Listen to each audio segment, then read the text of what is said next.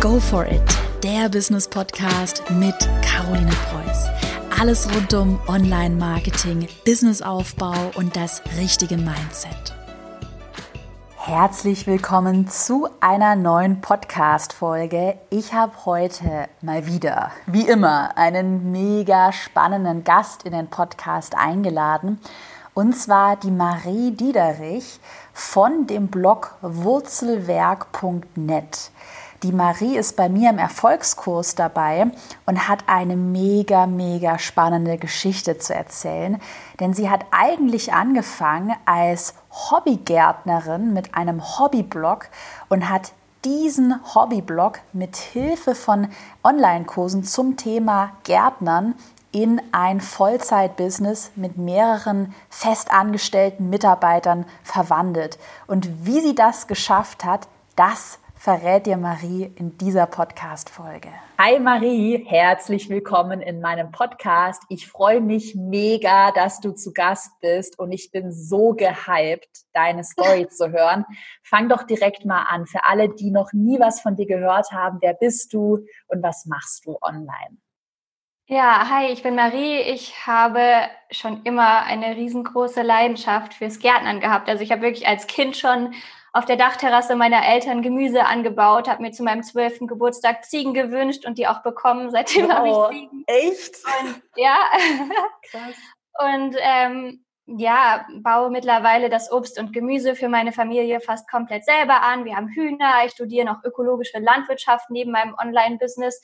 Und ich habe ungefähr vor ja, drei oder vier Jahren ähm, angefangen, meine Erfahrungen, die ich dabei gesammelt habe, auf einem Blog zu veröffentlichen, der heißt Wurzelwerk. Und mittlerweile hat sich das zu einem Online-Business entwickelt, ähm, wo ich Online-Kurse verkaufe rund um das Thema Gemüsegarten. Ich finde das so hammer spannend. Wir werden ja auch noch nachher so ein bisschen auf deine, ja, auf deine aktuelle, auf deine aktuellen Challenges vielleicht auch zu sprechen ähm, kommen, weil du dir da ja, ja echt, also ich hätte das auch nicht von außen gedacht, aber du hast dir halt ein hammer erfolgreiches Business aufgebaut. Und das Spannendste bei dir finde ich, und ich muss auch gestehen, ich bin jetzt echt ehrlich, ich habe selbst diesen Glaubenssatz so ein bisschen gehabt, auch ähm, als ich das erste Mal dich so in unserer Erfolgskurs-Community gesehen habe, wo ich dachte, okay, krass, Hobby, also es sieht ja super so hobbymäßig ja. aus. Gartenthema ist ja eher so ein Hobbythema und das halt online zu bringen, finde ich super spannend. Ähm, willst du vielleicht mal erzählen, weil ich glaube, das ist bei mir in der Community so eigentlich das Hauptproblem, einfach mal anzufangen, zu starten, eine Sache, die man eigentlich als Hobby macht, die vielleicht online zu bringen. Wie bist du dazu gekommen und hattest du am Anfang Angst davor? Da dich auch öffentlich zu zeigen? Erzähl einfach mal. Oh, ich weiß noch, am Anfang hatte ich auch noch nicht mal ein Bild von mir auf meiner Webseite. Und da, das hat wirklich einen Unterschied gemacht, ob man sich zeigt oder nicht. Also es hat wirklich, seitdem ich mich zeige, auch Videos mache, aber auch allein Fotos von mir hochlade, haben die Leute eine viel tiefere Verbindung zu mir und können sich viel mehr mit mir äh, identifizieren. Also, also mhm. habe ich wirklich einen riesen Unterschied gemerkt. Aber mhm. am Anfang habe ich den Blog wirklich einfach aus Hobby angefangen, also ohne jeglichen Hintergedanken, dass ich damit mal irgendwann Geld verdienen will. Es hat sich dann so entwickelt, eigentlich wie bei dir auch, Caro, dass ich sehr hohe ähm, Seitenaufrufe durch Pinterest bekommen habe. Das war ja vor ein paar Jahren noch sehr einfach. Mhm. Und ähm, dadurch war das auf einmal riesengroß. Also da hat dann auf einmal wirklich Schlag auf Schlag hatte ich zehntausende Seitenaufrufe im Monat. Und dann habe ich gehört von anderen Gartenbloggern, von einer anderen Bloggerin, dass sie mit einem Drittel der Aufrufe ähm, schon davon leben kann. Und das krass. war so der Moment, wo bei mir der Schalter umgeklickt ist. Also wo ich gedacht habe, krass, ähm, und ich verdiene keinen einzigen Cent damit. Ich mache das nur aus reinem Hobby, aus reiner Leidenschaft. Aber es wäre so Hammer, wenn ich da auch von leben könnte, wenn das mein Beruf wird. Und dann, ja, hat sich das so nach und nach entwickelt. Also ich hatte eigentlich keine Angst, ein Business anzufangen, weil ich gar nicht, gar kein Business anfangen wollte. Also es mhm. hat sich wirklich, ja, sehr schleichend am Anfang entwickelt, die Idee überhaupt zu haben, damit Geld zu verdienen. Hm, ja, ich, krass, es ist total, wir hatten ja auch schon so ein bisschen Vorgespräch und dann habe ich auch zu dir im Vorgespräch gesagt, es ist so wie wenn ich irgendwie äh, jemanden vor mir hätte, der genau den gleichen Weg auch gegangen Absolut, ist. Ja. Auch gerade, ja. weil du ja, du hast ja im Vorgespräch gesagt, du bist 25. Und ich genau. bin ja genau. auch, ich werde bald 25, also wir sind ja beide noch ja ziemlich jung, wobei ich es immer so ein bisschen blöd finde, das so ans Alter zu messen. Ja. Ähm, aber auf jeden Fall mega spannende Story. Und hattest du das dann damals so neben dem Studium gemacht, alles komplett? Ja, genau. Ich habe da noch ziemlich Vollzeit studiert gehabt und dann hatte ich eben die Idee oder die Vision, ich will diesen Online-Kurs erstellen. Da ging es ums Haltbarmachen der Ernte in meinem ersten Kurs, den ich erstellt habe. Und dann habe ich wirklich alle Vorlesungen geschwänzt und mich nur noch in der, in der Uni-Cafeteria habe ich den ganzen Kurs erstellt, außer die Videoaufnahmen.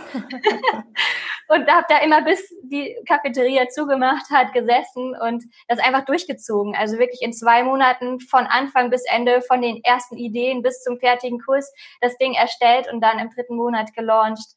Das war schon ziemlich crazy. Und würdest du sagen, dass das so die deine Secret Source war? Weil ähm, ich muss auch gerade so an mich denken, weil ich habe das ähnlich gemacht. Also ich habe dann auch gesagt, ey, ich ziehe das jetzt hardcore durch.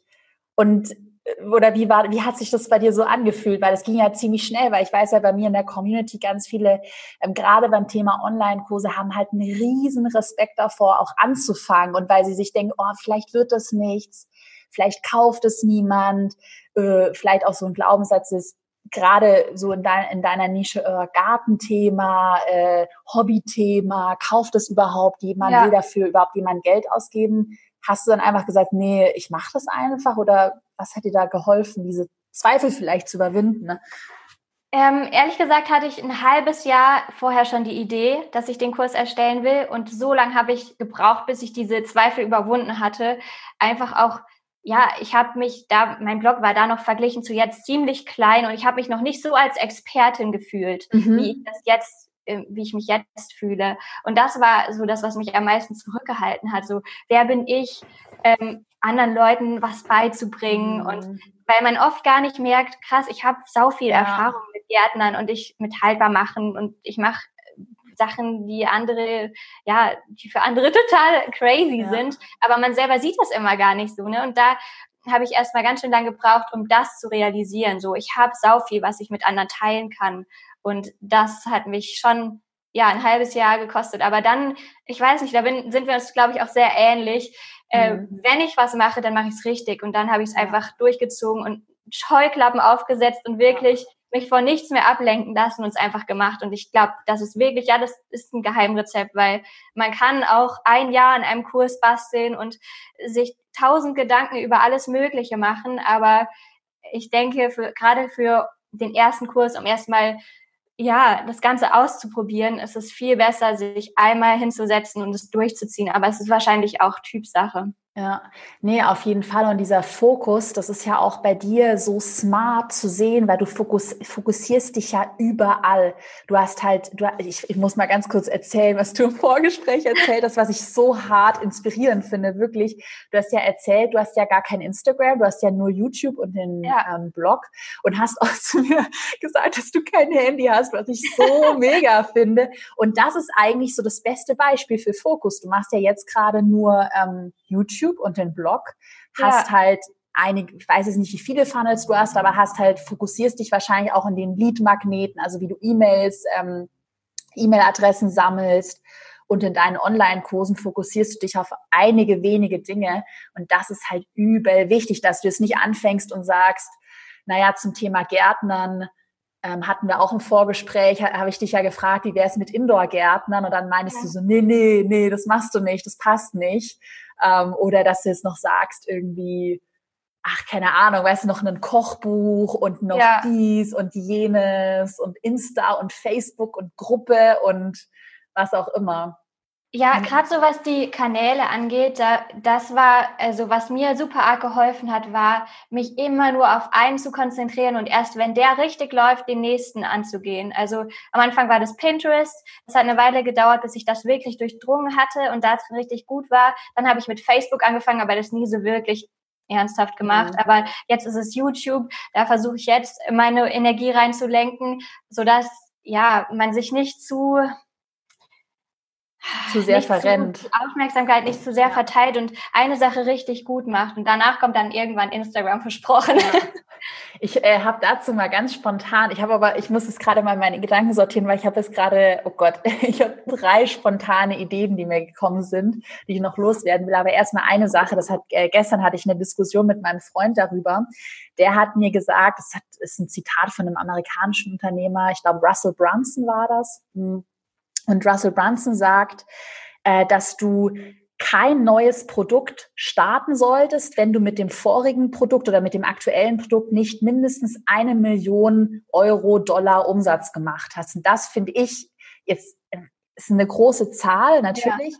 aber das finde ich so ein, ein cooles ähm, ein, ein, cooles Mantra, um sich da manchmal so ein bisschen zu beruhigen und ja. zu sagen, hey, jetzt mache ich erstmal, ich launche den Erfolgskurs jetzt noch ein zweites Mal oder du launchst deine Kurse, den ja. Gemüsegartenkurs jetzt auch nochmal und nochmal und nochmal. Und dann machst du vielleicht was Neues. Ah, jetzt hatte ich noch eine kurze Sache. Die mir gerade noch äh, gekommen ist. Und zwar hattest du ja vorhin dieses Thema erwähnt, dass du dich nicht wie ein richtiger Experte fühlst, dass du auch gesagt hast, boah, ich traue mich gar nicht, jetzt anderen beizubringen, wie sie irgendwie mhm. gärtnern, weil bin ich gut genug, habe ich überhaupt das Recht dazu? Ja. Und das ist eine Sache, äh, die ich auch am Anfang voll hatte mit meinem Pinterest-Kurs. Und ich weiß, dass es ganz vielen, gerade vielleicht manche, die jetzt zuhören, dass es ganz vielen so geht, dass sie Wissen haben, aber dass sie vielleicht für sich selbst gar nicht wissen, hey, ich bin eigentlich total gut. Was hat dir geholfen, dieses Problem zu überwinden, dass du gesagt hast, hey, ich fühle mich eigentlich nicht wie ein richtiger Experte, ich bin nicht gut genug, dass ich anderen was beibringen kann? Das war vor allem, dass ich gemerkt habe, dass ganz viele Leute in meinem Umfeld schon in dem, in dem Zeitraum schon auf mich zugekommen sind und gefragt haben, ja, wie mache ich das denn jetzt, wenn ich Tomaten habe? Die haben die und die Krankheit. Und für die war ich schon irgendwie so eine Art Experte. Und dann habe ich auch gedacht, es gibt so viele Leute, die haben so keine Ahnung vom Gärtnern und sind damit total hilflos. Und ich war mhm. ein paar Jahre vorher noch genau an der gleichen Stelle. Und da hätte ich mich schon als wahnsinnig großen Experten wahrgenommen. Nur man selber entwickelt sich ja mit sich selber mhm. mit und merkt dann immer gar nicht, was für einen immensen Wissensschatz man sich mittlerweile angeeignet hat. Als ich mir das vergegenwärtigt habe, da war, war das so für mich klar, dass ich auf jeden Fall das Zeug habe, anderen was beizubringen. Ja. Voll und das merke ich auch bei mir total und ich habe deshalb, ich muss es aber auch echt regelmäßiger machen. Ich, ich sage es immer und dann mache ich es irgendwie nicht, aber eigentlich hatte ich mir vorgenommen und das ist finde ich ein sehr sehr sehr cooler Tipp, wenn man das mal ein bisschen langfristiger macht, dass ich mir jeden Abend oder vielleicht einmal pro Woche meine Challenges aufschreibe und dann mhm. auch aktuelle Ideen oder so einfach mal so eine Lagebeschreibung mir aufschreibe. Und ja. das habe ich früher schon so ein bisschen gemacht, dass ich manchmal so, ja, Erfolgstagebuch und so geführt habe und auch mal alte Chatverläufe auch durchgegangen bin. Als ich das mal vor kurzem auch wieder gemacht habe, da ist mir aufgefallen, krass, wie man sich weiterentwickelt hat. Da hatte ich zum Beispiel damals jemand meinem Vater so eine Nachricht geschrieben, hey Papa, irgendwie 100 Webinar-Anmeldungen, wow, das ist so ja. crazy. Und jetzt denke ich mir so, okay, 1000 Webinar-Anmeldungen, ja, ist schon cool. und sind es nicht 2000 und dann ist es genau. total gut, sich mal zu vergegenwärtigen, dass vor einem Jahr vielleicht noch alles komplett anders war und dass da noch total verrückt gewesen wäre, oder? Ja, und ich finde ja auch, sonst verlierst du auch irgendwann mal vielleicht den Bezug zu deiner Community oder zu deinen Kunden. Das merke ich zum Beispiel jetzt auch aktuell, weil ich ja, wir werden nachher noch ein paar ähm, weiterführende Themen besprechen, auch zum Thema Mitarbeiter einstellen, Unternehmensaufbau und so. Aber ich merke halt, bei mir in der Community sind ganz viele erst am Anfang. Und wenn ich jetzt irgendwie äh, so sehr abgehoben wäre, dass ich jetzt nur noch mein eigenes Ding so mache, dann würde ich ganz viele nicht mehr abholen. Und deshalb versuche ich auch immer mental so zurückzugehen, wie habe ich mich früher gefühlt. Das ja, auch bei glaub, dir. richtig schlau, ja. Ja, aber es ist auf jeden Fall total spannend, wie du das, also das nochmal so zurück, roter Faden, wie du angefangen hast und wo du jetzt stehst und damals, als du den ersten Online-Kurs erstellt hast. Ähm, Jetzt mal so spontane Frage. Wie hast du damals den Kurs gelauncht? Hattest du da mit einem Live-Webinar, Videoserie, E-Mail-Marketing? Was hast du damals so bei, bei, deinem allerersten Launch gemacht? Erzähl mal. Ähm, ich launche immer noch so wie bei meinem allerersten Launch, weil das so gut funktioniert hat. Also ich erstelle eine dreiteilige Videoserie, mhm. ähm, die so eine Art ähm, konzentrierter Minikurs ist von dem Produkt, was ich dann letztendlich verkaufen möchte. Mhm. Ähm, sozusagen im, zum Haltbarmachen habe ich eine Challenge erstellt, wo ich erstmal zeige im ersten Video, ähm, was, äh, wie viel möchte ich wovon haltbar machen und was habe ich überhaupt für eine Ernte und die mhm. Leute da so ein bisschen reinbringe. Dann kochen wir im zweiten Video was zusammen ein und im dritten Video fermentieren wir was zusammen. Und die, die tiefer einsteigen wollen, den biete ich dann währenddessen meinen Kurs an für ein reduziertes Angebot. Also der ist dann ein bisschen reduziert und das läuft dann immer ja eine knappe Woche und dann kann man sich in der Zeit für den Kurs anmelden. Mhm. Und so launch ich bisher alle Kurse. Ich habe auch mal Webinare gemacht, aber Caro, ähm, Erzähl. habe bei meinem, ich habe an noch nie Webinare gemacht gehabt Aha. und dann hatte ich zwei an einem Tag geplant. Oh. Und das lief richtig gut. Aha. Und das war morgens und das andere wollte ich abends machen. Und dann habe ich mittags Magen-Darm-Grippe bekommen. Oh. Und da hing so viel Umsatz dran, dass ich trotzdem mich vor die Kamera gesetzt habe. Ernsthaft? oh Gott, du bist so krass. Und angefangen habe, in einem Live-Webinar in meinen Eimer zu spucken.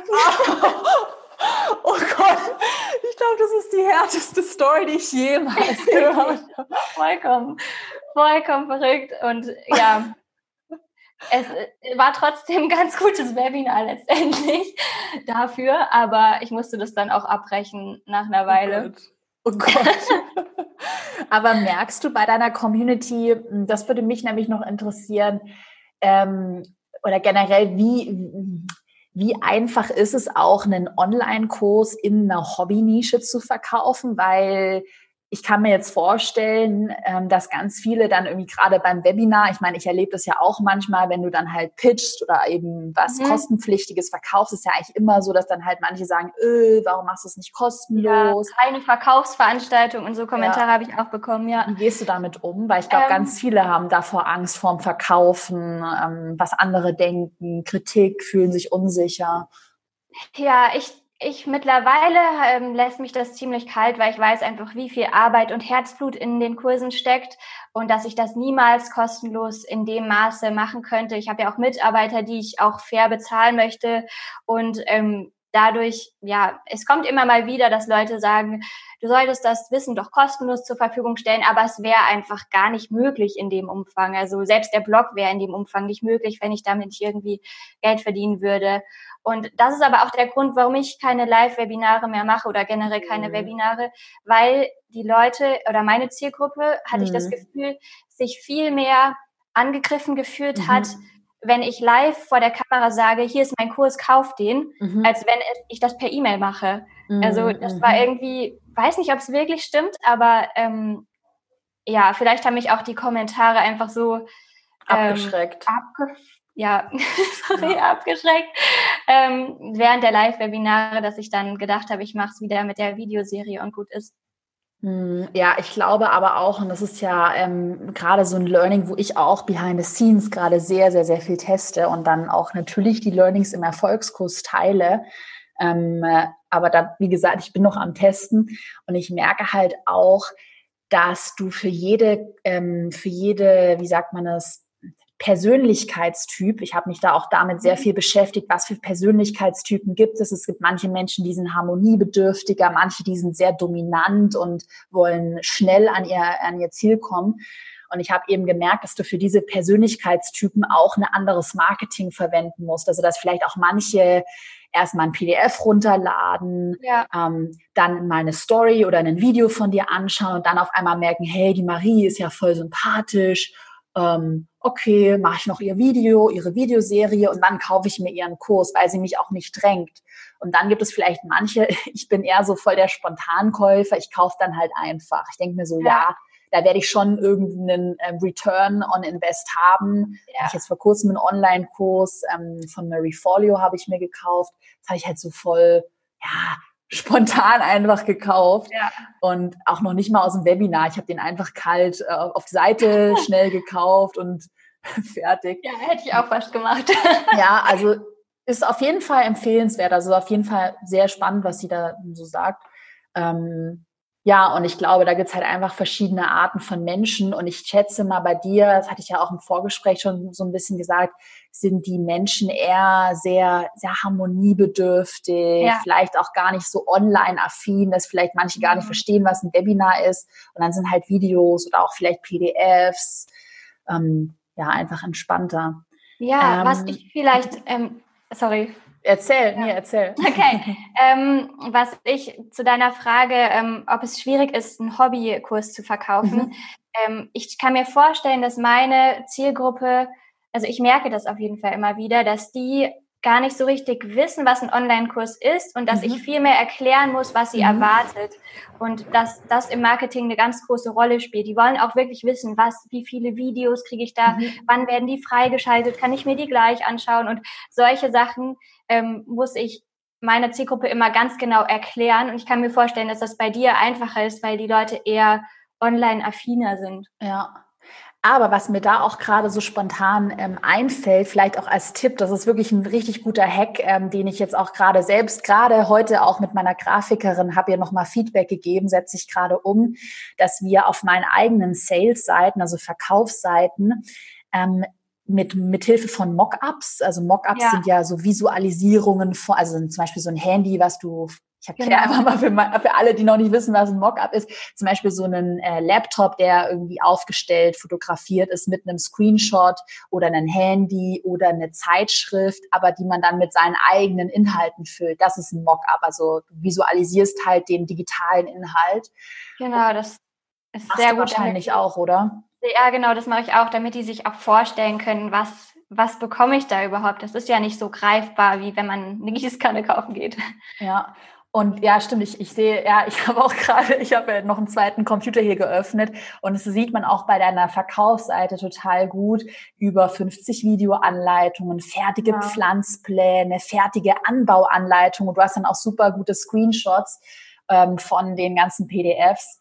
Und das würde ich jedem empfehlen. Ja, ähm, ist wirklich wichtig dass man auch vielleicht Kursinhalte, so einen Einblick, ich hatte mir auch, ähm, hatte ich jetzt vor kurzem äh, eine Idee, spontaner Tipp, ich habe so ein Tool entdeckt, das nennt sich Smart Mockups.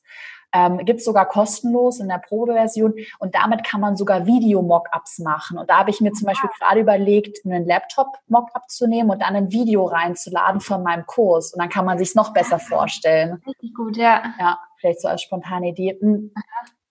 Was mich jetzt natürlich bei dir noch mega interessiert, und ich glaube, das ist so dieser Turning Point dann, wenn man was anfängt, also du hast da deinen Blog angefangen, erstmal hobbymäßig gemacht, noch nebenher studiert. Und wenn das dann auf einmal zu einem Business wird und man merkt, oh, ich habe jetzt echt Kunden, ich habe da jetzt echt den ersten Umsatz gemacht, wann hast du für dich realisiert, hey, das ist jetzt kein Hobby mehr, sondern das ist jetzt ein richtiges Business und wie war da für dich diese Transformation? Weil öfter höre ich ja auch dann so die, die Angst, oh, ich mache mir dann mein Hobby kaputt, wenn ich das zu einem mhm. Business mache und ja nicht Hobby und, und Business miteinander vermischen. Wie war das bei dir? Bei mir war das ziemlich direkt nach dem ersten Launch klar, dass ich zumindest davon leben kann. Noch nicht, dass es ein Business ist, aber ich habe da genug verdient, um meinen Jahreslebensunterhalt zu decken. Mhm. Und das war schon mal irgendwie krass, weil ich damit wirklich nicht gerechnet hatte. Also äh, vollkommen überwältigt. Aber beim zweiten Launch war das dann so, das war ein halbes Jahr später, das war dann ein Gartenkurs, also habe ich einen neuen Kurs erstellt in dem halben Jahr und den dann gelauncht und das war richtig crazy. Also da hatte ich auf einmal, ich hatte da auch noch keine Mitarbeiter oder ich hatte eine Freelancerin, oh. ähm, mit der ich aber nicht wirklich zurechtgekommen bin und ich war wirklich komplett alleine und ich habe ungefähr damit gerechnet, dass der Launch nochmal so wird und der war halt viel, viel größer und ich hatte auf einmal tausende Kursteilnehmer, aber niemanden, der Support gemacht hat. Ich war komplett alleine und ich habe die ganze Zeit auf diesen Launch hingearbeitet, auf diesen großen Launch, ja. aber ähm, ich habe ja, ich habe gedacht, wenn ich es dann geschafft habe, dann kann ich mhm. endlich mal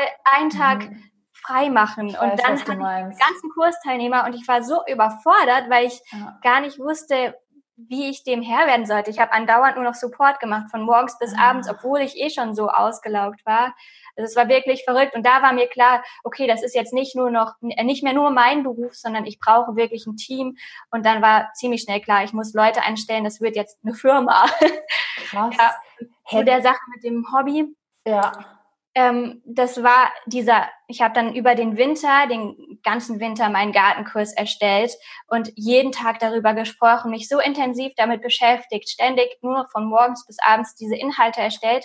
Und normalerweise habe ich jeden Frühling immer so einen Kitzeln im Bauch und so eine riesengroße Sehnsucht danach wieder rauszugehen. Und mhm. das kam in diesem Frühling nicht. Und da hatte ich mhm. richtig Schiss, dass ich mir meine eigene Leidenschaft kaputt gemacht habe. Mhm und das hat dann wirklich gedauert, bis ich meine eigenen Mitarbeiter hatte, bis ich wieder entlastet war, dass ich wieder Spaß daran hatte, rauszugehen und mit den Händen in der Erde zu wühlen. Also das mhm. war wirklich schon, die Gefahr ist da, dass man sich kaputt macht.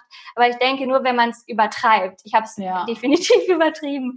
Und ja. mittlerweile ist es gar kein Problem mehr. Ich bin super dankbar, dass ich das, der, dass ich damit Geld verdienen darf, dass ich den ganzen Tag Gärtnern und darüber sprechen kann. Das ist Hammer. Ja, es ist voll das krasse Gefühl dann, oder? Also bei mir ist es ja. auch so. Ich denke mir dann auch so, es macht halt mega Spaß, wenn man halt dann einmal das gefunden hat, wo man ja so richtig eine Leidenschaft hat. Aber ich weiß äh, schon, was du meinst, ähm, dass man sich das auch, ja, wenn man dann zu viel macht, ich stelle mir das immer so vor, oder ich merke das bei mir immer, äh, wenn ich auch gerade am mal so Samstag und Sonntag noch gearbeitet habe, das ist wie so Schokolade und ich habe zu viel von meiner Lieblingsschokolade mhm.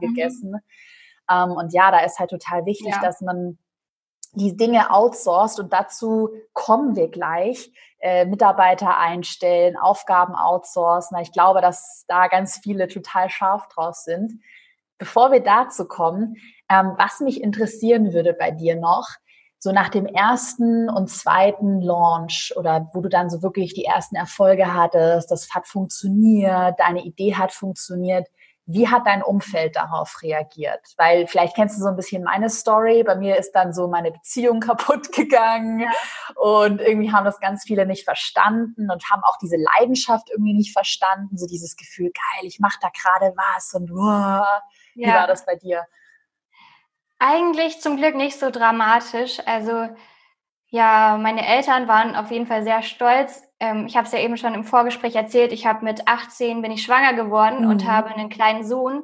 Und die waren mega happy, dass ich so früh schon auf eigenen Beinen stehe und mir da mein eigenes Ding aufbaue. Also die konnten zwar alle nicht nachvollziehen, was genau ich da im Internet mhm. mache und woher das Geld kommt und so. Aber ähm, ja, ich habe eigentlich zum Glück eher positive ähm, Resonanz aus meinem Umfeld bekommen und auch mein Freund war super, hat mich super unterstützt und hält mir den Rücken frei, dass ich mehr arbeiten kann. Und ja, es war zum Glück sehr einfach für mich in dem mhm. Sinne spontane Frage, weil ganz viele bei mir in der Community ja auch Familie haben, Kinder haben und ich dann immer äh, gar keine Tipps geben kann, weil ich selbst ja keine Familie habe. Ähm, so Online-Kurs erstellen oder Business aufbauen mit einem Kind und mit Studium, hast du da einen Tipp, wie man sich einfach zeitlich besser organisieren kann oder wie man das alles unter einen Hut bekommt? Wenn man dann gerade so das Gefühl hat, boah, ich bin, ich krieg das alles nicht hin und oh, ich mache nichts gut genug und es sind so viele Sachen, die ich zu tun habe. Man stresst sich dann vielleicht auch selbst so. Wie, wie, wie hast du das gemacht? Weil es klingt schon nach einer krassen Challenge. Ja, ist es schon auch. Ich hatte das Glück, dass mein Sohn schon drei war, als ich angefangen habe mit Online-Kursen. Mhm. Also mit einem Baby stelle ich es mir schon noch mal härter vor, mhm. weil das quasi rund um die Uhr deine Aufmerksamkeit braucht und du dann ja auch nicht ständig am Handy oder Laptop hängen willst. Ähm, genau, aber mit Jetzt, das ist eigentlich sogar, find, glaube ich, ich habe ja noch nie einen anderen Beruf gehabt, aber mhm. ich kann es mir vorstellen, dass es besser ist, als wenn ich jetzt 40 Stunden irgendwo anders hingehen müsste zum Arbeiten, weil ich arbeite ganz viel von zu Hause. Auch wenn ich filme, ist mein Sohn mit dabei, der springt durch den Garten, macht seine Sachen, pflanzt seine Pflänzchen in sein Beet und ähm, wenn ich Fotos mache, ist er auch immer dabei. Also der, ja, es geht super mit Kind, zumindest in meinem Fall ich habe jetzt auch nur eins und der ist jetzt schon, der wird jetzt schon sechs. Also mhm. ähm, ja, ich würde mhm. trotzdem jede Mutter oder jeden Vater da draußen ermutigen, dass das auf jeden Fall möglich ist und dass man sich da ruhig was zutrauen kann, auch mit Kind. Mhm. Und das ist ja auch einfach, das sage ich ja auch, und da hat sich ja auch bei mir so ein bisschen die, die Kommunikation auch geändert, dass ich jetzt auch immer mehr dahin gehe und sage, hey, mach's halt in deinem Tempo. Ich hatte ja, genau, ähm, ja mit Katja Heil, habe ich dir vorhin im Vorgespräch auch erzählt, auch eine Erfolgskursteilnehmerin von mir, ähm, auch kürzlich ein Podcast-Interview und sie hat zum Beispiel ihren ersten Online-Kurs halt innerhalb von zwölf Monaten erstellt. Und sie hat das halt einfach ein bisschen langsamer gemacht, weil ja, sie hat. Warum auch nicht? Ja. Genau, also du musstest ja auch nicht so crazy durchziehen, wie ja. ich das ja auch damals gemacht habe. Ich weiß auch nicht, ob das so, so gesund war. Aber man soll das halt einfach machen, wie, und, ja, wie sich's für dich richtig anfühlt. Und wenn halt jemand Bock hat, die ganze Nacht zu arbeiten, dann soll er halt die ganze Nacht arbeiten, wie es ja bei mir so war. Da haben mich alle Leute schräg angeschaut. Da war ich auch so mal richtig sauer, dass sie mir dann auch gesagt haben, öh, schlaf mal. Und ich dachte immer so, nee, ich will jetzt arbeiten. also jeder soll es halt so machen, wie, wie er möchte. Genau. Mm. Und man hat da ja auch keine Deadlines, man kann sich ja alles frei einteilen. Und wenn es ein Jahr dauert, bis man einen Kurs erstellt hat, dann ist es so, dann ist der Kurs fertig und das ist immer noch besser, als wenn man es gar nicht erst versucht. Ja, voll, genau. Und ich war das eigentlich damals auch so dein Motto, weil bei mir war es immer so, ich hatte halt immer so dieses Motto, ey, ganz ehrlich, wenn der Online-Kurs, der erste Kurs von mir nichts wird, ich habe mhm. es einfach mal versucht. Ich kann ja. mir selbst nichts mehr vorwerfen. Ich habe ja. nicht dieses Gefühl hätte und könnte. Ja, ich hatte auch ein halbes Jahr, habe ich ja erzählt, immer diesen Gedanken, ich will es machen, aber ich weiß nicht, wie ich anfangen soll und überhaupt, äh, ist das überhaupt das Richtige? Und einfach um diese Gedanken auszustellen und es einfach mal zu machen. Und ja, es ist ja absolut was draus geworden. Also wenn ich das nicht gemacht hätte, dann wäre jetzt alles so anders. Ja, ja, krass, den Gedanken hatte ich auch vor kurzem. Ne? Was denkst du, was würdest du dann machen, wenn du jetzt nicht so online, wenn du da kein Online-Business gemacht hättest?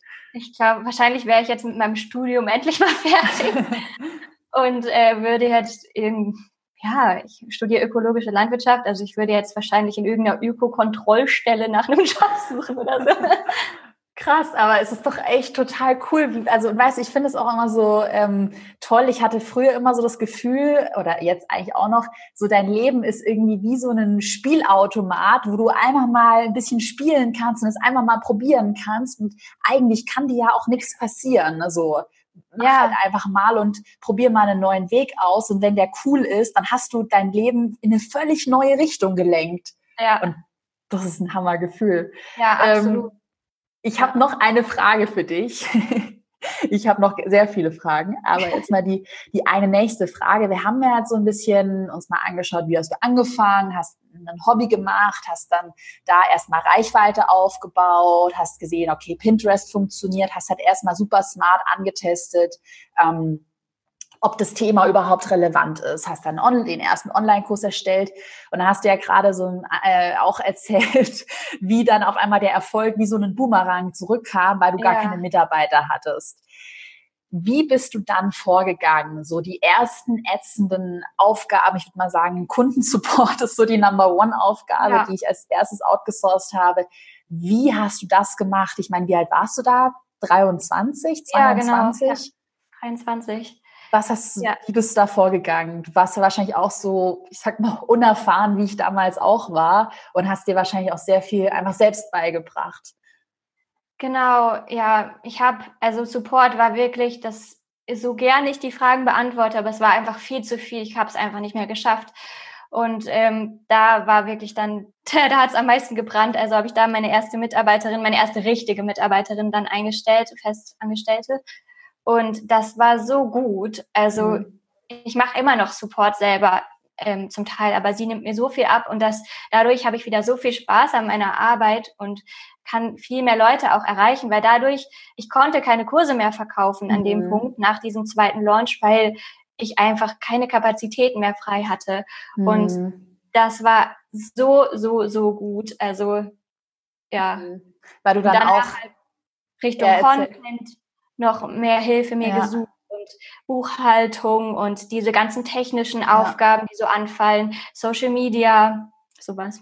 Ja, ja, weil ich merke auch bei mir, äh, ich weiß nicht, ob das dir ähnlich ging, aber ich hatte auch mal so eine Zeit, wo ich super viel noch selbst gemacht habe und dann hatte ich halt keine Lust mehr, Instagram Stories oder Livestreams zu machen. Nicht, weil ich die Leute nicht mochte, sondern weil es so zu viel geworden ist und ich glaube, da muss man sich halt auch selbst ein bisschen schützen, weil du bist ja, ja die wichtigste, das wichtigste Asset, ja. das in deinem Unternehmen existiert.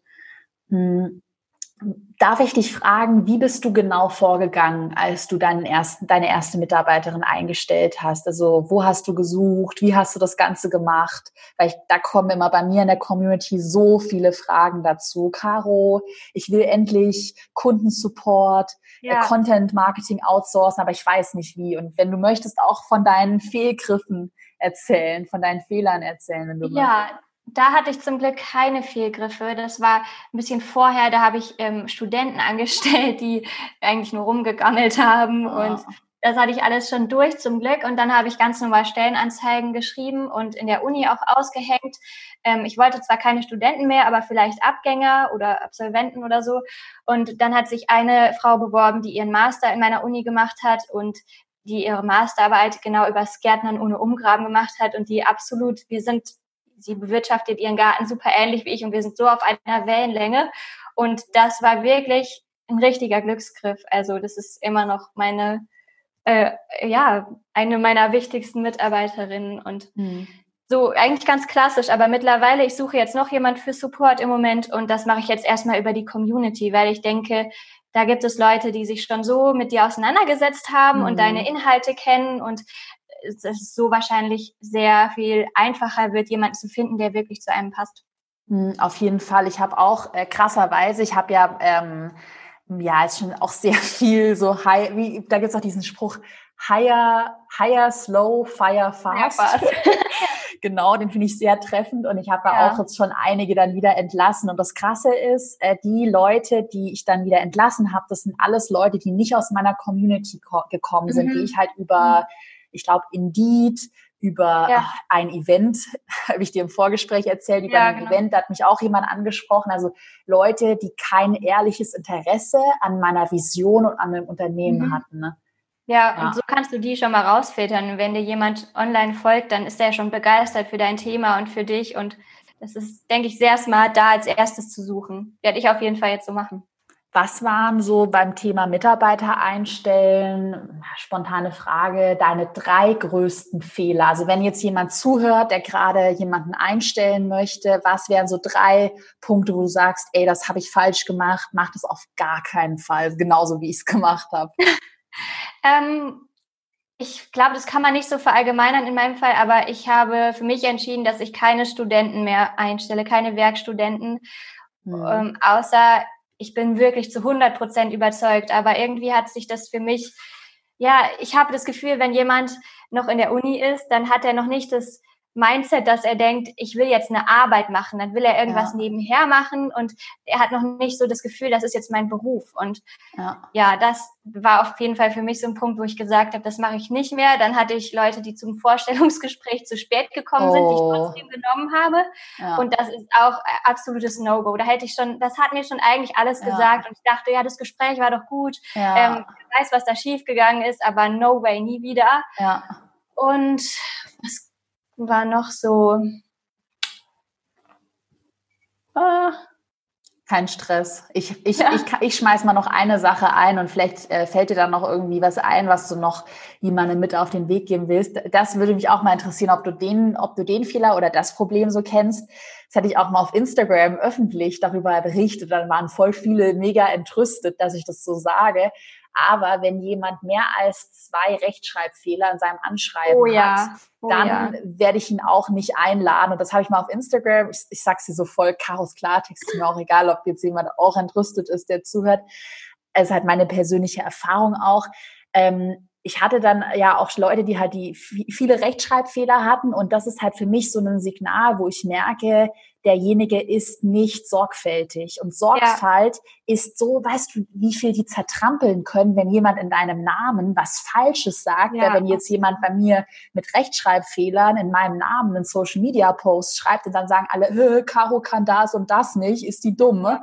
Ähm, genau. Und deshalb ist auch so Rechtschreibfehler ähm, auch wenn ich weiß, dass man es jetzt nicht verallgemeinern kann und es auch aus meiner persönliche Erfahrung ist, ist das für mich so ein Totschlagkriterium irgendwie. Ja, und was, was, worauf ich auch immer achte bei den Vorstellungsgesprächen ist, ob derjenige mir Respekt gegenüber zeigt, weil wir sind beide noch total jung, wir haben eben auch drüber gesprochen, es ist, ja, es ist einfach nicht so normal, dass man so eine junge Chefin hat. Mhm. Und damit muss der andere auch umgehen können. Mhm. Und das merkt man ja schon ziemlich schnell. Also ich hatte schon die lustigsten Sachen in Vorstellungsgesprächen. Leute, Erzähl. die mich angeflirtet haben. Mhm. Also ja, kenne ich auch. Ja. Ähm, Leute, die mir im Vorstellungsgespräch erzählen, wie ich mein Unternehmen zu verändern hätte. Ja, ja also ich kenne so ich auch. Kenne ja. ich auch. Wie gehst du generell damit um, dass du ja wahrscheinlich auch oder viele oder alle deiner Mitarbeiter wahrscheinlich älter sind als du, auch gerade so in puncto Respekt. Ich hatte auch im Vorgespräch angesprochen ähm, das Thema Status.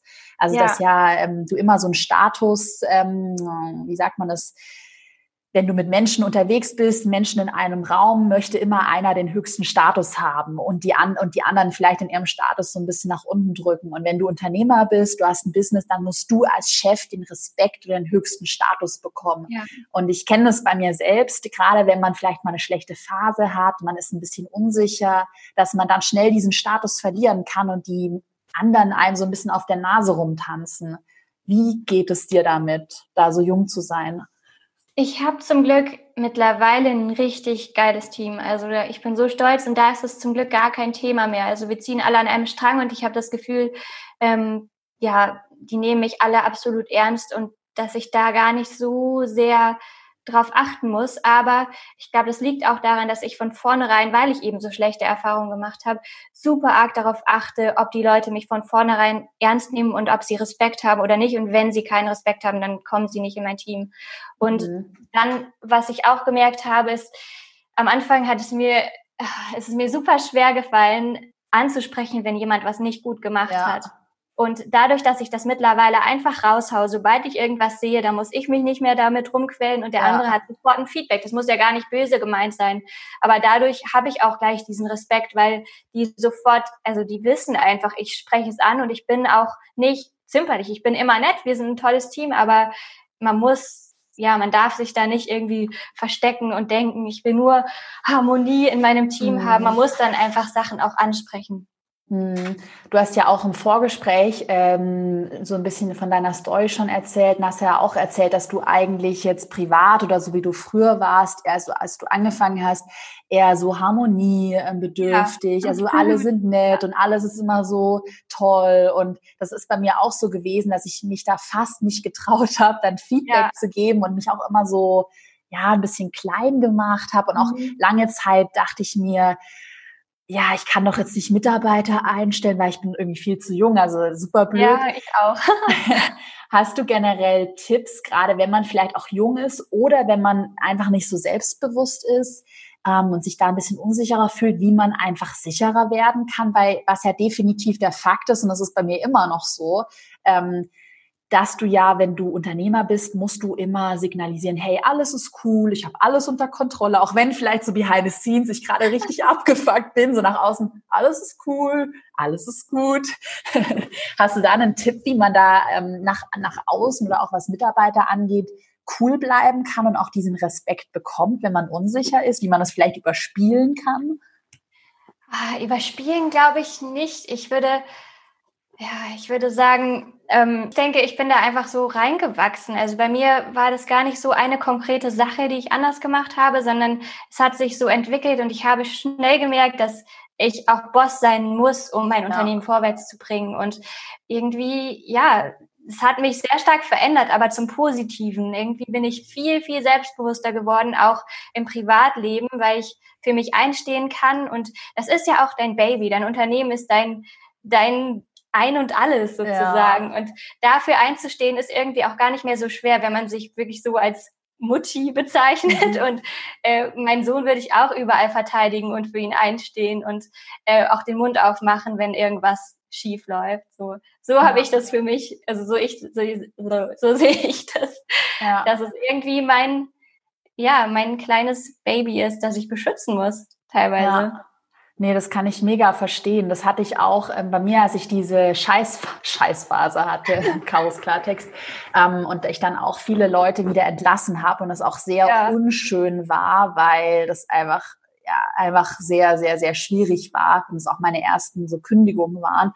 Und dann habe ich mir halt auch irgendwann gedacht, so ganz ehrlich, ich habe dieses Ding vom Scratch aufgebaut, ja. all die Nächte, all diese Energie, all meine tollen Kunden, meine tolle Community ja. und dafür, dass dann jemand, ich hatte halt jemand, der hat Marketing gemacht der hat dann mhm. in meinem Namen super scammy E-Mails versendet. Einmal, da gingen teilweise Facebook-Anzeigen online, wo dann der ganze Account deaktiviert wurde, weil die halt Oha. total scammy waren. Wirklich, ja. man muss halt da auch immer ein Auge drauf haben und ja, super schlechte Erfahrungen gemacht. Ja.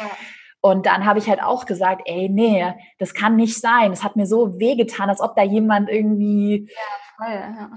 irgendwie mein das Business. Dann auch, das ist ja dann auch deine Aufgabe, da aufzupassen und dafür zu sorgen, dass, dass das nicht passiert. Das ist ja, wenn du da nicht eingeschritten wärst, dann wärst du echt keine gute Unternehmerin. So muss man es mhm. auch sehen.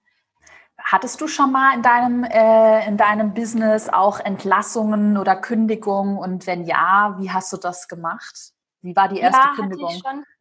Ähm, ja, hatte ich, aber es war bisher, ich hatte mega Angst davor, ja. weil jemandem zu sagen, deine Arbeit ist nicht gut und die ist so schlecht, dass ich nicht mehr möchte, dass du für mich mhm. arbeitest, ist halt hart. Aber ja, nachdem ich es einmal gemacht hatte, war es dann auch in Ordnung. Und da habe ich wieder so dieses Gefühl, es geht hier einfach nicht um die einzelnen Leute, ähm, sondern es geht um das große Ganze. Und klar, es ist blöd, wenn man seinen Job verliert, aber es ist auch immer eine Chance, was Neues zu finden, was vielleicht besser passt, weil ich hätte ja niemanden gekündigt, der voll und ganz dabei ist und Feuer und Flamme ist. Das waren ja immer, es hat ja immer Gründe, warum man entlassen wird und dann ist es vielleicht auch für beide Seiten besser so. Hm, ja, ja, auf jeden Fall. Und bei mir ist, ich weiß nicht, ob das bei dir auch so ist, aber bei mir, ich hatte jetzt auch schon mehrere Leute dann entlassen. Bei mir ist dann immer so ein Moment, wo ich auf einmal dann erkenne, nee, das funktioniert nicht. Und dann habe ich auch echt super schnell immer eine Entscheidung getroffen, weil es ja auch mhm. nochmal was anderes ist, ähm, jemanden einfach so ein paar kleine Fehler zu korrigieren und jemanden ja. in eine Richtung zu coachen. Hatte ich jetzt auch ähm, in meinem Team, dass ich meinen Mitarbeitern ein Coaching ähm, gebucht habe und dann haben wir uns zusammen weiterentwickelt und gelernt und jetzt auf einmal haben wir voll viel dazugelernt und ich habe halt ja. auch meine Mitarbeiter in eine Richtung gecoacht, wo mein Unternehmen auch davon profitieren kann von dem Knowledge.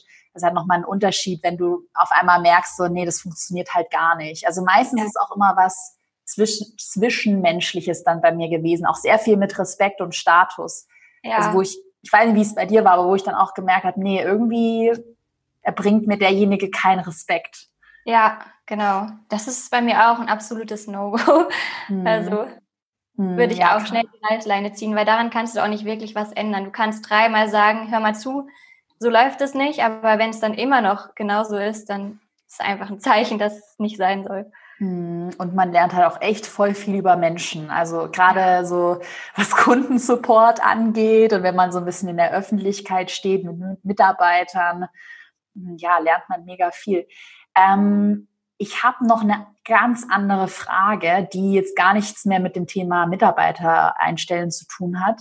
Ähm, sondern zum Thema E-Mail-Liste aufbauen. Denn ne, ich, das ist jetzt echt mega spannend.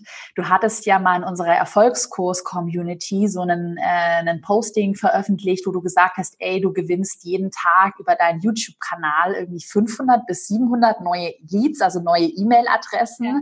Also nur mal zum Vergleich so, also das sind noch nicht mal Zahlen, die ich, die ich gewinne. Ich habe aber auch eine andere Zielgruppe, aber bei mir sind das vielleicht so, keine Ahnung, ja, was, vielleicht so 300, 400, 500, je nachdem. Und das ist ja auch alles organisch bei dir. Möchtest du mal ein bisschen erzählen, wie du dir deine E-Mail-Liste aufbaust? Das finde ja, ich Hammer. Super gerne. Also die 700, wir haben im Moment so 700 Leads am Tag, aber die sind ungefähr Hälfte, Hälfte Blog und YouTube zusammen, ähm, mhm. ähm, wie die entstehen. Und das Konzept ist aber eigentlich immer das gleiche. Ich mache suchmaschinenoptimierten Content. Also ich mache jetzt nicht wie Caro Facebook-Anzeigen, habe ich teilweise gemacht, mache ich aber nicht mehr und hole so Leute in mein Universum, sondern ich erstelle suchmaschinenoptimierte Artikel und Videos, ähm, um möglichst hoch in Google Anzeigen, äh, in Google, auf Google aufzutauchen. Mhm. Wenn jemand zum Beispiel Gurkenpflanzen eingibt, dann möchte ich, dass der auf meiner Seite landet. Mhm. Und deswegen optimiere ich meinen Blog vor allem darauf und habe jetzt auch einen YouTube-Kanal seit ein paar Monaten, wo ich genau das Gleiche mache, der aber noch nicht so groß ist. Ähm, und da eben versuche mir auch zu überlegen, die Leute, die meinen Gartenkurs kaufen wollen, was mhm. haben die für Probleme, wenn sie kurz davor stehen, ihren Gemüsegarten anzulegen? Und deswegen erstelle ich Freebies, die extrem hochwertig sind. Also ich habe eine, einen Minikurs zum Gemüsegarten anlegen und ich habe einen Pflanzplan, den man sich kostenlos runterladen kann. Das sind beides Sachen, für die ich auch Geld verlangen könnte, die so mhm. hochwertig sind, weil man braucht schon irgendwie so ein Incentive, damit sich mhm. jemand in deine Liste einträgt. Ja. Und da habe ich gemerkt, je hochwertiger der Freebie ist und je mehr der darauf ausgelegt ist, genau deine Zielgruppe zu bedienen und zwar genau an dem Punkt, äh, bevor sie deinen Kurs kaufen wollen. Ähm, mhm. Also der Gartenplan ist jetzt genau das, was man, wenn man einen Garten anlegen möchte, was man sich überlegt, so wie soll ich, was soll ich denn da überhaupt hinpflanzen und was pflanze ich wohin? Und dann hat man eben diesen Plan schon mal und tritt in mein Universum ein sozusagen. Mhm. Dann kann ich irgendwann in einer E-Mail-Sequenz denen meinen Kurs anbieten. Mhm. Und so mhm. generiere ich meine Leads also komplett organisch. Das heißt, ich bezahle dafür kein Geld, außer dass ich natürlich Inhalte erstelle regelmäßig, die auf Suchmaschinen optimiert sind. Mhm. Und das ist halt so mega smart. Ich habe auch gerade ich bin auch gerade, während du gerade gesprochen hast, habe ich mir das mal angeschaut aus deinem Blog, bin gerade auf dem ähm, Blogpost super vitale Tomaten vorziehen. Mhm. Und da merkt, weißt du, da merkt man schon so Tomatenanzucht im Haus. Es ist halt übelst Suchmaschinen optimiert. Das ja. ist so richtig Musik in meinen Ohren, weil du das halt mega smart machst. Und ähm, das ist einfach eine smarte Sache, dass du sagst, ähm, also dass du versuchst, den Nutzer dort abzuholen, wo er ist, bevor er deinen Kurs genau. kauft. Und genau da auch wahrscheinlich Glaubenssätze aufbrechen. Ja. Keine Ahnung, bei diesen wahrscheinlich Glaubenssätze, ich habe keine Zeit, das ist zu kompliziert, nur einen, ja. man muss das studiert haben ich weiß nicht, wo ich anfangen soll. Und ja. was auch ganz wichtig ist, dass man auch in dem kostenlosen Content schon auf die Probleme der Zielgruppe eingeht. Also wenn jetzt jemand Probleme mit einer Tomatenkrankheit hat, dann habe ich dafür einen Artikel und der landet auf meiner Seite hoffentlich. Und ja. da auch in den bezahlten Produkten natürlich auch immer Probleme lösen, aber auch in dem kostenlosen Content. Jetzt kommt eine spannende Frage, die hatten wir schon mal ein bisschen im Vorgespräch. Ich stelle sie aber nochmal, weil das echt eine Sache ist, wo ganz viele ähm, ja, Probleme damit haben und ich mir da auch selbst immer noch Gedanken mache, wie bekomme ich diese Balance aus kostenlosem Content und dem Online-Kurs hin? Und du sagst ja jetzt selbst, ey, es ist total wichtig, dass du ähm, Inhalte, kostenlose Inhalte mit Mehrwert teilst, dass auch in deinem Freebie, einem PDF, Videoserie da ein Incentive ist, dass man sich das runterlädt. Mhm. Wie schaffst du es jetzt, dass sich ja trotzdem sogar noch bei deinem Hobbythema, wo mir jetzt viele sagen, ja, okay, warum soll ich mir noch einen Gärtner Online-Kurs ähm, kaufen. Dein Kurs kostet ja, du hast gesagt, 100, um, sagen wir mal, um die 200 Euro kostet der Kurs, ja. was ja jetzt auch nicht irgendwie 20 Euro sind, sondern es sind immerhin ja. 200 Euro. Wie schaffst du es jetzt, dass die Leute deinen Kurs kaufen ne? und eben nicht sagen, na ja, schaue ich mir halt nur ihren kostenlosen Content an? Was ist da dein dein Geheimrezept? Ähm, ich weiß nicht, ob ich wirklich ein Geheimrezept habe. Ich denke, was der Kurs ist, ist das System. Also ich habe ein Gartensystem entwickelt, das ähm, wirklich darauf ausgelegt ist, dass man möglichst wenig Arbeit mit seinem Garten hat. Und dieses System, das teile ich so nicht kostenlos auf meinen Kanälen. Ich reiße immer mal einzelne Punkte an, aber wirklich Schritt für Schritt den roten Faden, wie alles zusammenspielt und wie alles funktioniert, das gibt's eben nur im Kurs. Und kostenlos habe ich dann immer einzelne Themen, die auch ähm, hohes Suchvolumen haben, zum Beispiel Tomaten vorziehen, hat ein sehr hohes Suchvolumen, ähm, ist aber ein Thema, was eher so für sich steht. Also klar, es mhm. ist ein mhm. Teil des Gärtnerns, aber das ganze System und die ganzen roten Faden durch die ganze Saison und auch das an die Hand genommen werden, zu jeder Zeit zu wissen, welche Aufgaben wann anstehen, das kriegt man eben nur in dem Kurs. Und das ist so der große Unterschied bei mir. Also ich habe super wichtige Themen in meinem Kurs, über die ich kostenlos gar nicht spreche, gar nicht, weil ich das irgendwie böse meine oder irgendwas mhm. geheim halten möchte, aber weil ähm, die einfach kein Suchvolumen haben mhm. und es sich deswegen gar nicht lohnen würde, für mich einen Artikel darüber zu schreiben. Und die kriegt man eben dann nur in dem Kurs. Also es ist wirklich das System, was den Kurs ausmacht, dieses mhm. von ja. vorne bis hinten an die Hand genommen werden. Und du hast ja wahrscheinlich dann auch eine Facebook-Community und Vorlagen, Zusammenfassungen, Checklisten, Anbaupläne ja. und all das dann in deinem Online-Kurs, oder? Genau, so dass man eigentlich gar nicht mehr recherchieren muss. Also man kann mit dem Kurs von vorne bis hinten alles anbauen, ohne dass man jetzt noch im Internet oder in Büchern nachschauen muss. Das heißt, wenn ich mal so ganz grob, weil das ist ja genau, was ich eigentlich auch mache, deine, deine Strategie zusammenfasse, du schaust eben, wo kannst du überhaupt erstmal Reichweite aufbauen? Bei dir ist ja. es dann Suchmaschinenoptimierung, Pinterest, YouTube. Ähm, ja. Dann baust du dir da Reichweite auf, lotst dann den ganzen Traffic in ein E-Mail, in, in deine E-Mail-Liste über einen mhm. Freebie und dann würdest du die, die Kurse launchen. Und du hattest im Vorgespräch was super Spannendes erzählt, ähm, dass die Launches, also wenn du live launchst, also nicht evergreen, sondern wirklich sagst, ja. am 12. April um 12 Uhr öffnet sich mein Online-Kurs und ist eine Woche geöffnet, dass du so eine Art Bass kreierst. Also so dieses, ja. dieses, hm, wie, wie hast du es genannt? Hast du es Bass genannt oder weißt du, dieses, ja, diese Bass Stimmung? Oder Vorfreude. Genau. Also, ja. Erzähl mal, was, was man darunter versteht und warum das bei dir so wichtig ist, im, im letzten Schritt dann zur Conversion auf deinen Kurs. Ähm, das ist halt, ich habe ja ein sehr saisonales Thema und so hat sich das auch entwickelt, dass ich vor allem Live-Launches mache. Ähm, Im Frühling, im Februar kann ich meinen Gartenkurs wieder öffnen, aber im November interessiert sich dafür kein Schwein. Mhm. Und ähm, dadurch hat sich das ergeben, dass meine Kurse geöffnet und geschlossen werden. Mhm. Und ähm, dann habe ich eben angefangen in meiner E-Mail-Liste, ich schreibe immer einen wöchentlichen Newsletter, dass ich da dann immer schon mal erzähle, so die und die Videos erstelle ich gerade neu für den Kurs. Der kommt dann und erzählt mir mal, ähm, mir auch Feedback hole, was wollen die Leute da überhaupt hören, welche Themen, wo haben sie ihre Probleme, dass ich da wirklich die, den, die auch den Kurs für die Leute erstelle, ja, die in meiner wichtig. Liste sind und das, das mit denen so zusammen arbeite. ja. Dadurch entsteht dann immer schon so eine riesengroße Vorfreude, dass ich dann im Vorfeld schon immer wirklich hunderte Nachrichten bekomme. Wann geht's endlich los? Habe ich was verpasst? Wie kann ich mich anmelden? Ähm, ist der Kurs schon geöffnet? Weil die Leute eben schon so darauf vorbereitet sind und sie wissen, dass der Kurs kommt. Und dann ist es eigentlich auch gar nicht mehr schwer, den dann zu launchen. Also da muss ich dann auch kein ähm, kein Hard-Selling irgendwie mm. machen und die sagen, kauf meinen Kurs nur noch jetzt, heute mm. billiger, sondern das funktioniert dann eigentlich ziemlich äh, easy, dass die Leute schon so, so eine Vorfreude haben, dass sie dann einfach, ja. egal wie, sich anmelden. Das, Total. Das ist diesen Learning, was ich hatte und was mir zu wirklich großen Launches verholfen hat. Auf jeden Fall. Und äh, das ist ja auch so die Sache. Ich, wir hatten es heute, ich, ich erzähle mal jetzt mega persönliche Story. Ich hatte heute einen äh, Call mit meinem Team wegen Corona, wegen dem Virus. Und dann haben wir halt eben auch beschlossen, weil wir eigentlich auch einen Launch geplant hatten von Erfolgskurs. Ähm, für alle, die jetzt Interesse haben, der wird, den wird es auch geben, weil wir da auch diese Vorfreude schon so auch aufgebaut ja. haben. Aber das macht man ja auch natürlich. Also das war jetzt gar nicht so strategisch, genau. dass ich sage, äh, jetzt rede ich nur noch über den Erfolgskurs, ja. sondern klar, man zeigt halt behind the scenes. Ja, man äh, ist ja auch selber aufgeregt und voller Vorfreude. Total, auf jeden Fall.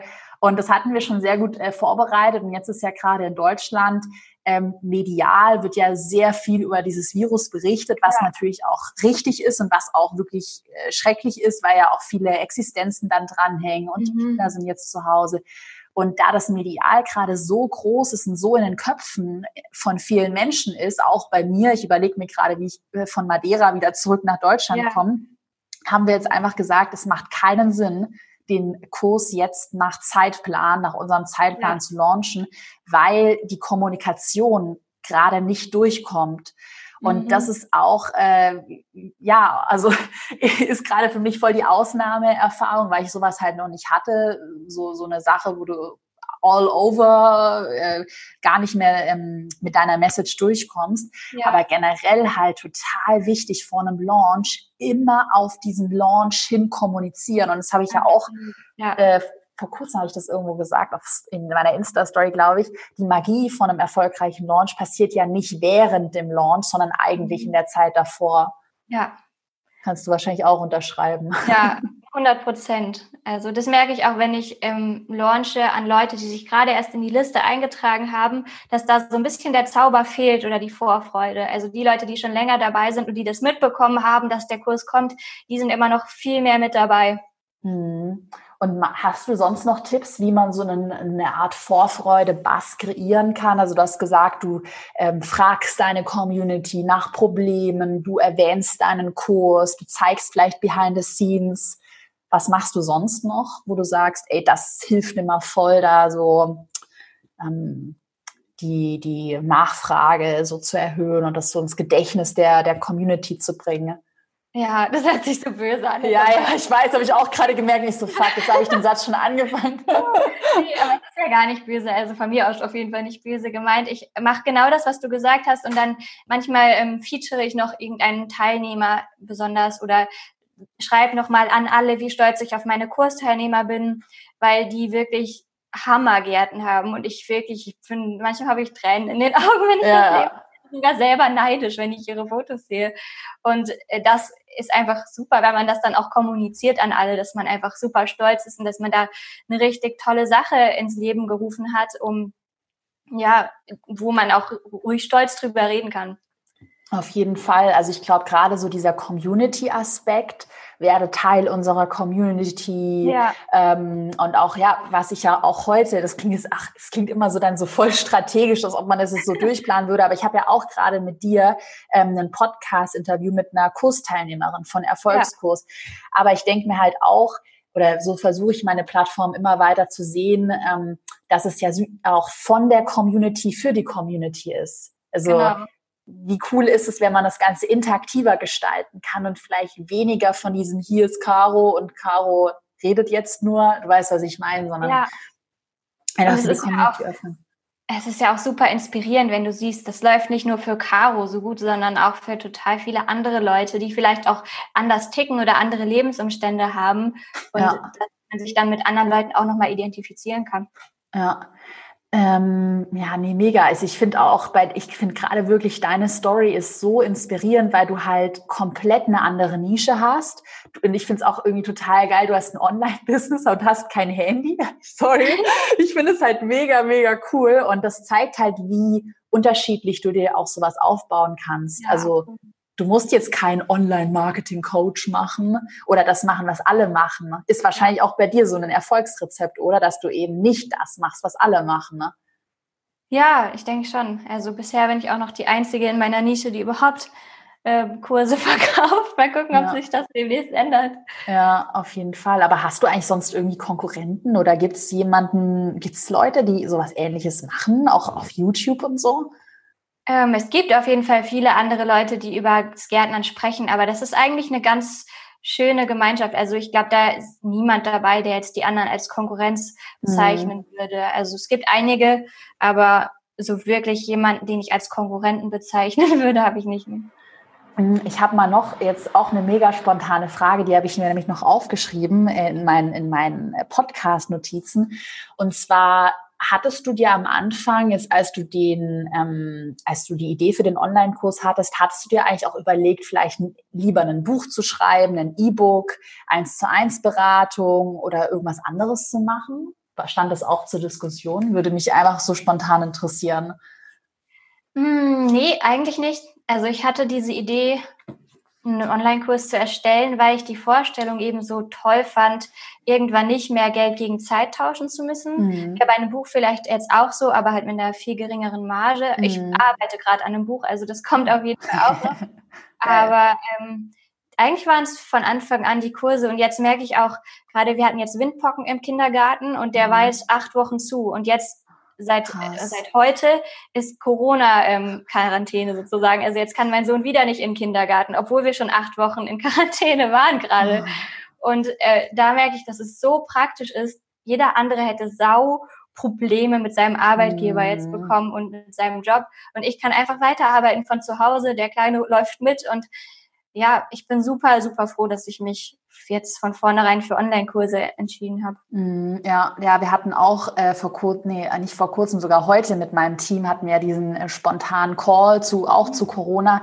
Und da haben wir halt auch gesagt, ey, wie krass ist das eigentlich? Alle meine Mitarbeiter machen ja eh digital Homeoffice. Ja. Alle Produkte sind digital. Habt ihr gar kein Büro so nee. zusammen? Ah, ja. Nee, also ja, du hast ja, du hast ein Büro, oder? Hast du vorhin ja, mal. Aber die arbeiten auch teilweise von zu Hause, so ein bisschen ja. wie jeder will gerade. Aber wo du bist in der Nähe von Kassel, hast, hattest ja. du erzählt, oder? Ist es nicht für, ja, okay, nee, aber du hast vorhin von der Uni erzählt, ja, stimmt, okay. Weil bei mir ist ja so, ich bin in Berlin und tats mhm. tatsächlich, also normalerweise in Berlin. Und ich habe auch eigentlich so sogar ein Büro, wo ich halt dann allein bin. Mhm. Und es ist halt so schwer, in Berlin Leute zu finden, beziehungsweise, wenn du halt, also ich hatte ja ähnliche Situation wie du, krasser Erfolg und auf einmal innerhalb von zwei Wochen musste ich gute Leute finden. Und dann ja. habe ich halt eigentlich notgedrungen beschlossen, einfach alles virtuell auszuschreiben, weil ich mhm. niemanden gefunden habe in Berlin. Ja. Und jetzt machen wir alles digital und es funktioniert mega gut. Ja, und dann cool. dachten wir uns halt auch, okay, klar, es könnte, könnte sich die Frage stellen, jetzt wirtschaftlich, wie sich die Umsätze weiterentwickeln. Ähm, aber ich denke, gerade so dieses digitale Thema ist so mhm. schlau. Das ist ja. einfach schlau. Weißt du, wir hatten genau dieses Thema heute auch in der Teambesprechung, haben wir immer montags. Und ab heute sind alle im Homeoffice wegen Corona. Und wir waren allesamt der Meinung, dass es so cool ist, dass wir davon zwar betroffen sind, wir müssen jetzt von zu Hause arbeiten ja. und es ist eigentlich ganz nett, wenn man im Büro sich auch mal in echt sieht, aber sonst juckt es uns eigentlich gerade überhaupt nicht und haben wir so ein Glück und deswegen, ja. ja. Ich denke, auch wenn jetzt, wenn du jetzt sagst, du willst deinen Kurs nicht launchen, ich finde eigentlich, dass Corona einem nochmal vor Augen führt, wie sinnvoll es sein kann, von zu Hause zu ja. arbeiten und sich ein Online-Business aufzubauen.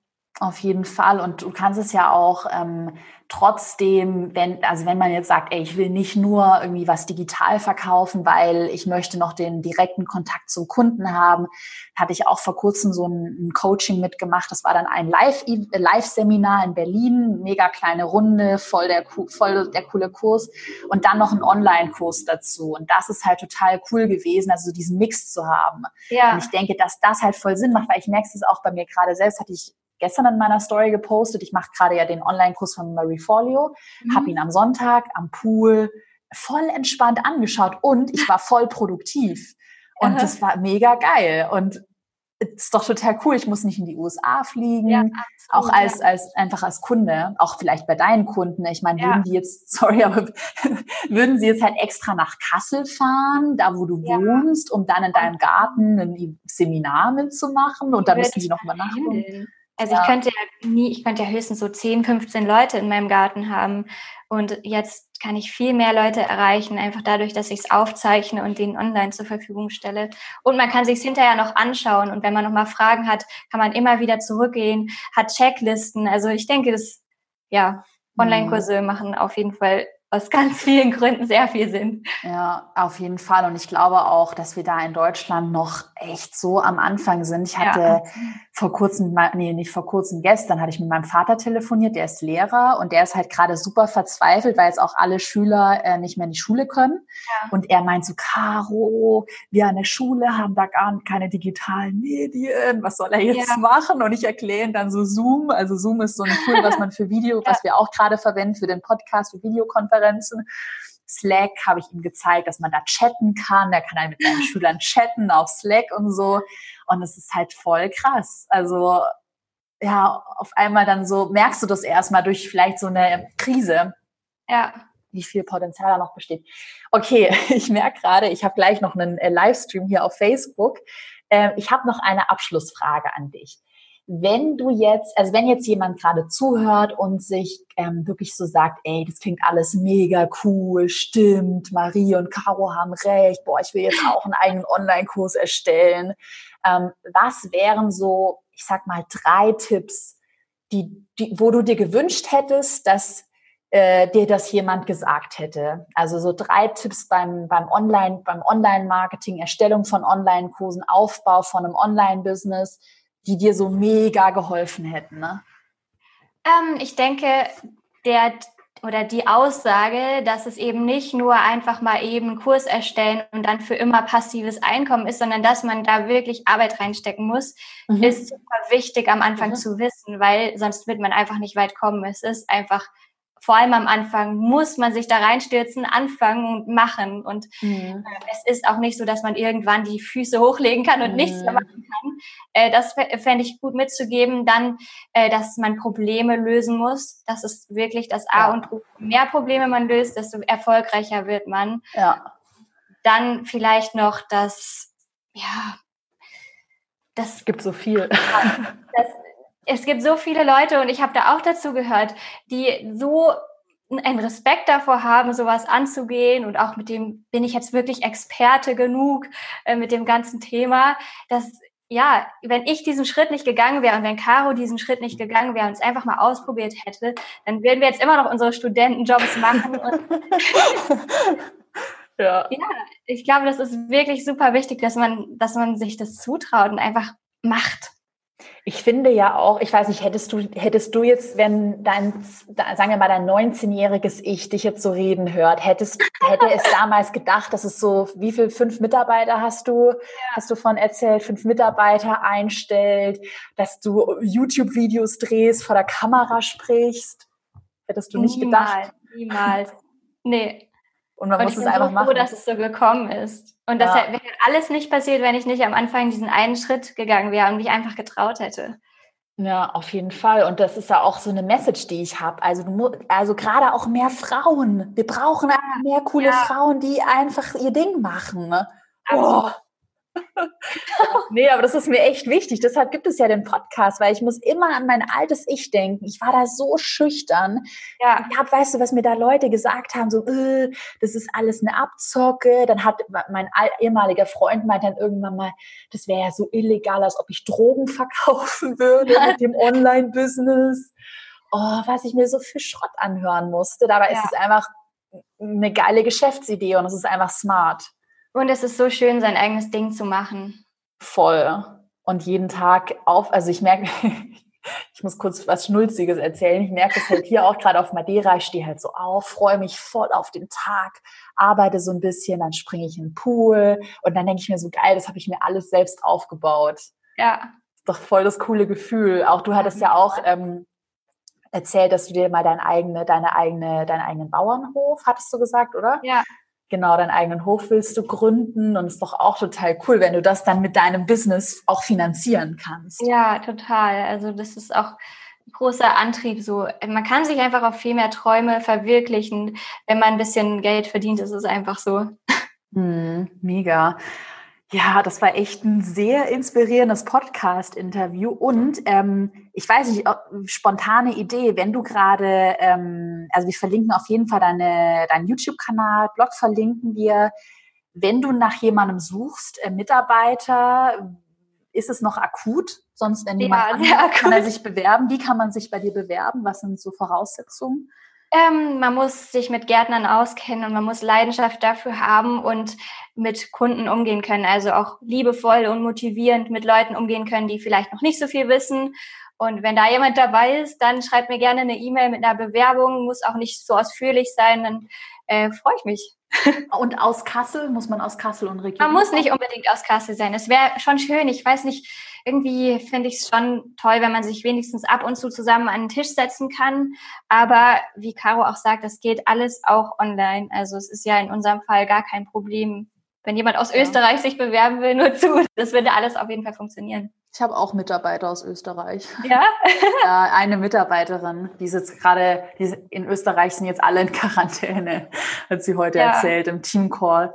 Ja, nee, cool, mega. Okay, dann äh, wir verlinken deinen Blog Wurzelwerk. Äh, .net, genau, das habe ich noch im Hinterkopf.